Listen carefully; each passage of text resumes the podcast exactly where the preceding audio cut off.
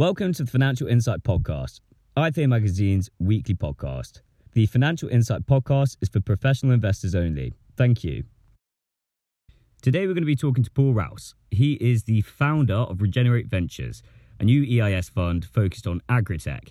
We're going to be talking about his career, why he chose to go down the EIS route, and why he's chosen this particular fund focus. So, Paul, thank you so much for chatting to us today. Would you mind introducing yourself? Yeah, my background uh, quite diverse. Uh, I started my uh, financial career in the city uh, at Goldman Sachs.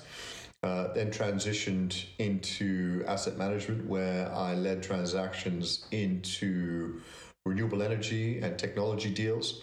Then I sort of switched considerably, a, a, a life pivot, if you will, and moved out to the family farm, um, which we have out here in Suffolk. Um, and I was very much involved in diversifying the farming assets, setting up different businesses on the farm.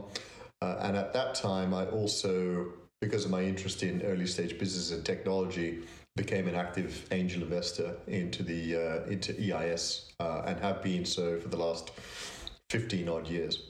Okay, so perhaps now we can talk about your career and how it correlates to what you're doing now. What I'm thinking specifically is your angel investing whilst you moved to the country, your dissatisfaction with that, and then a little bit about how setting up with Fuel Ventures, a very successful EIS, EIS fund in its own right, um, how that correlates to what you're doing now. Okay, so uh, yes, I I left the world of uh, uh, finance and, and, asset management in the city, moved to the family farm uh, well over a decade now ago, ago now, um, where I was I was really responsible for looking at uh, uh, new businesses and looking at ways that we can innovate and look at ways that we can diversify the, our own farm.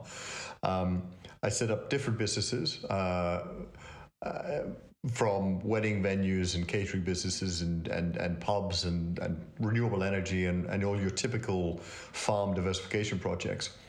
But, uh, but also saw other opportunities off the farm, which uh, where I saw others were innovating, especially in the digital space. They were using technology, uh, and uh, and I got a real interest in in. I had a real interest in all of that, so I, I became an active angel investor into these very early stage businesses that required both capital and support to grow. Um, I saw that it wasn't a particularly scalable business model.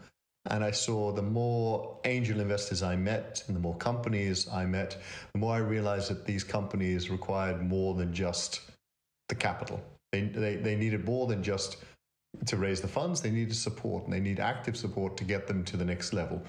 Um, and I think at that point it was it was a while ago now, but I think that, that at that stage it was a very inefficient market, uh, which led me to create launch my first venture fund called Fuel Ventures, um, where I met Mark Pearson, uh, and he joined me as co-founder uh, of Fuel, and uh, we built a pretty good team, raised significant amount of capital, and uh, and saw many many deals in the first year uh, and selected uh, selected what we thought were the winners. So i think you know we it was all about scaling scaling the idea of angel investing into eis but putting more of an institutional having it's more of an institutional approach that gave those companies the underlying companies that, that we were building the portfolio not only the capital but the support so we were, we were available to them for for the entire uh, well, each day and, and we were able to help them get from from zero to one Great. So maybe you can tell us a little bit about Agritech and EIS and what you're doing now.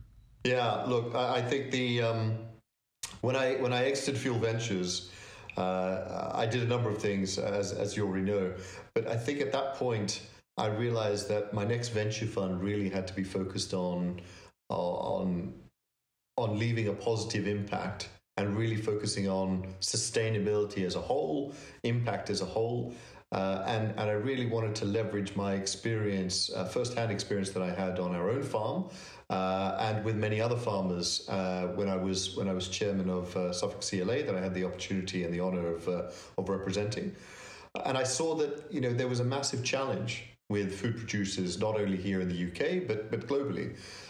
If we look at where we currently are in the world, there is a there is a there is a real drive to improve the environment and to reverse the impact of climate change.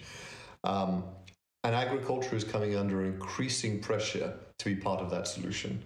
Depending on the reports that you read, uh, agriculture contributes between 24 to 30% of greenhouse gases uh, in the world and around 10% uh, of the UK's greenhouse gas emission comes from uh, comes from agriculture or, or, the agri-food supply chain. And I, and as I said earlier, I think the the UK government's drive to decarbonisation by 2050, the NFU's uh, agenda for for net zero by 2040.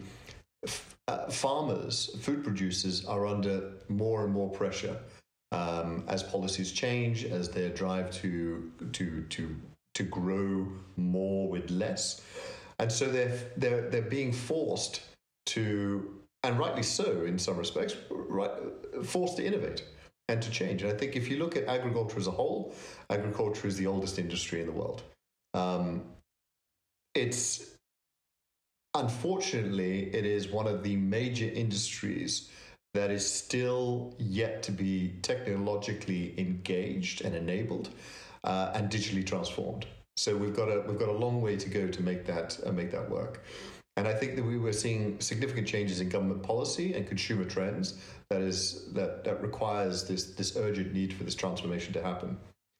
So if we look at global investment into agri-tech or agricultural innovation globally was around 18 billion in 2019. Uh, that that physic, figure is expected to grow to about 42 billion by 2027. So that's a huge growth in terms of investment that's going into the sector. Uh, you know, most of most of the investment to date, or a lot, a majority of the investment to date, has been about the last mile. It's about getting food from point A to point B, um, and and it's really been focused on fast access to calories rather than improving nutrition and and the sustainability of or, or, the sustainable production of that nutritious content of the food reaching the consumer. And I think that's where the massive that's where a massive opportunity is.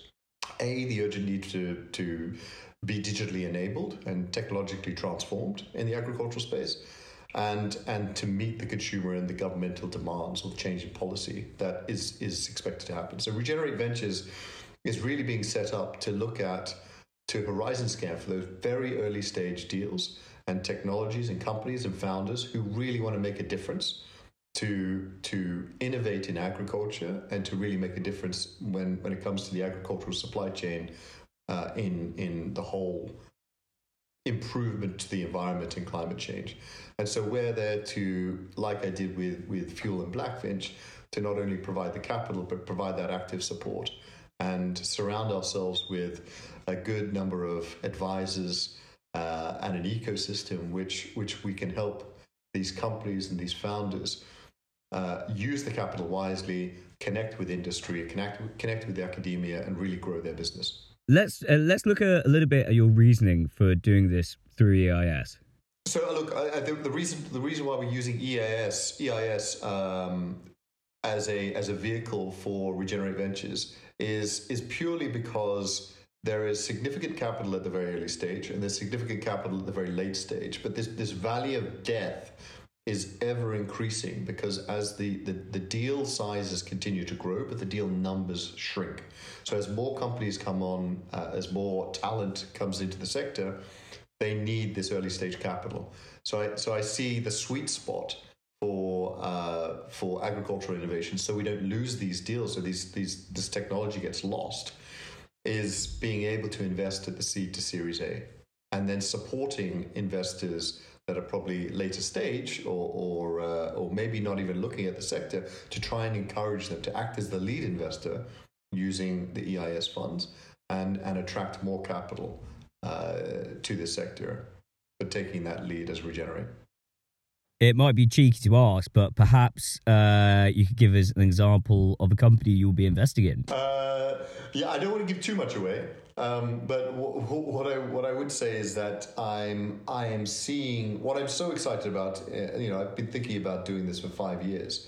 Um, what I'm seeing is an ever increasing uh, number of investment opportunities out in the market, and and that's really driven by by this by innovators, experienced innovators, and and entrepreneurs wanting to improve our own food supply chain and the environment. Um, as I said, I've seen hundreds of deals over the last couple of years, and that's continuing to grow. Uh, I, I, am pleased to say that I, I, have I've seen I've, I've already signed my first term sheet, uh, so we're, we're ready to go on our first investment. But I guess in, in, instead of going specifically on a deal, what I'll talk about is, is is a theme, and that is you know an example of what we look for is uh, are technologies that are easy to adopt in the first instance and that are really focused on this this concept of precision farming, and that is really about doing and growing more with less, use of less inputs, and increasing higher yields and nutritious foods, um, and really being able to do that in a way that's both sustainable and profitable for the farmers. So I think precision ag is something that we're very excited about. So finally, should we talk about some of the challenges that you guys are facing?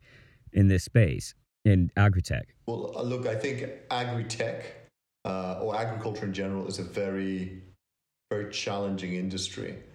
Uh, I think the reason the reason why there are a number of reasons why it's challenging. Let's look at let's look at agri-tech as a whole. You know, the, the, the term agri-tech is, I would say, slightly misunderstood. You know, when you ask someone about agri-tech, they might they might have a a, a uh, a view that it, it it's focused on robotics. Someone else might think it's focused on genetic modification. Someone might think it's it's focused on new seed varieties. Uh, and innovation within agriculture is it has the same challenge. And so I think you know if you're a robotics expert, you're not going to know anything about genetic modification. So I think within agriculture, the technologies that apply and that are going to make a massive difference in this sector are so vast, and it's about having the depth and breadth of knowledge and experience, um, as well as, as I said earlier, you've you know the the select advisors in an ecosystem to support you in identifying the opportunities and screening those opportunities and working with the portfolio to take to market. That's that's a real that's a real challenge, and I think innovators and entrepreneurs in this space, what they're finding difficult is a you know a lot of them don't have uh, agricultural or farming experience. They're not then they, they they understand the challenge, but they haven't seen it firsthand. Uh, and I think one of the other challenges is around adoption. So it's great to to build all this technology and expect it to be adopted on farms. Um, but that's not always going to be the case, and it and it takes time. It's a it's a it's a very steady it's uh, a very steady sector and it takes time to break in. If you look at you know growth, a growing cycle in, in a lot of crops could be a year, six months to a year. And if you're looking at pro, uh, the right amount of data to collect from from these field trials, it, it could take two, three, four seasons, which is not the typical life cycle of a digital startup. So it's just a very different sector to operate in. There's a number of challenges at the moment, both the innovators and the investors are facing, and uh, and I think we, you know, we're hoping that uh, that we as a team can can provide a match, or we can provide the support, um, and we can take more of a lead to try and support uh, this sector. Excellent, Paul. Thank you so much for coming on and chatting to us today. The Financial Insight podcast is for investment professionals only. All material has been carefully checked for accuracy, but no responsibility can be accepted for inaccuracies. Wherever appropriate, independent research, and wherever necessary, legal advice should be sought before acting on any information contained in this podcast. The value of investments and income from them can go down as well as up. You may not get back the amount you originally invested.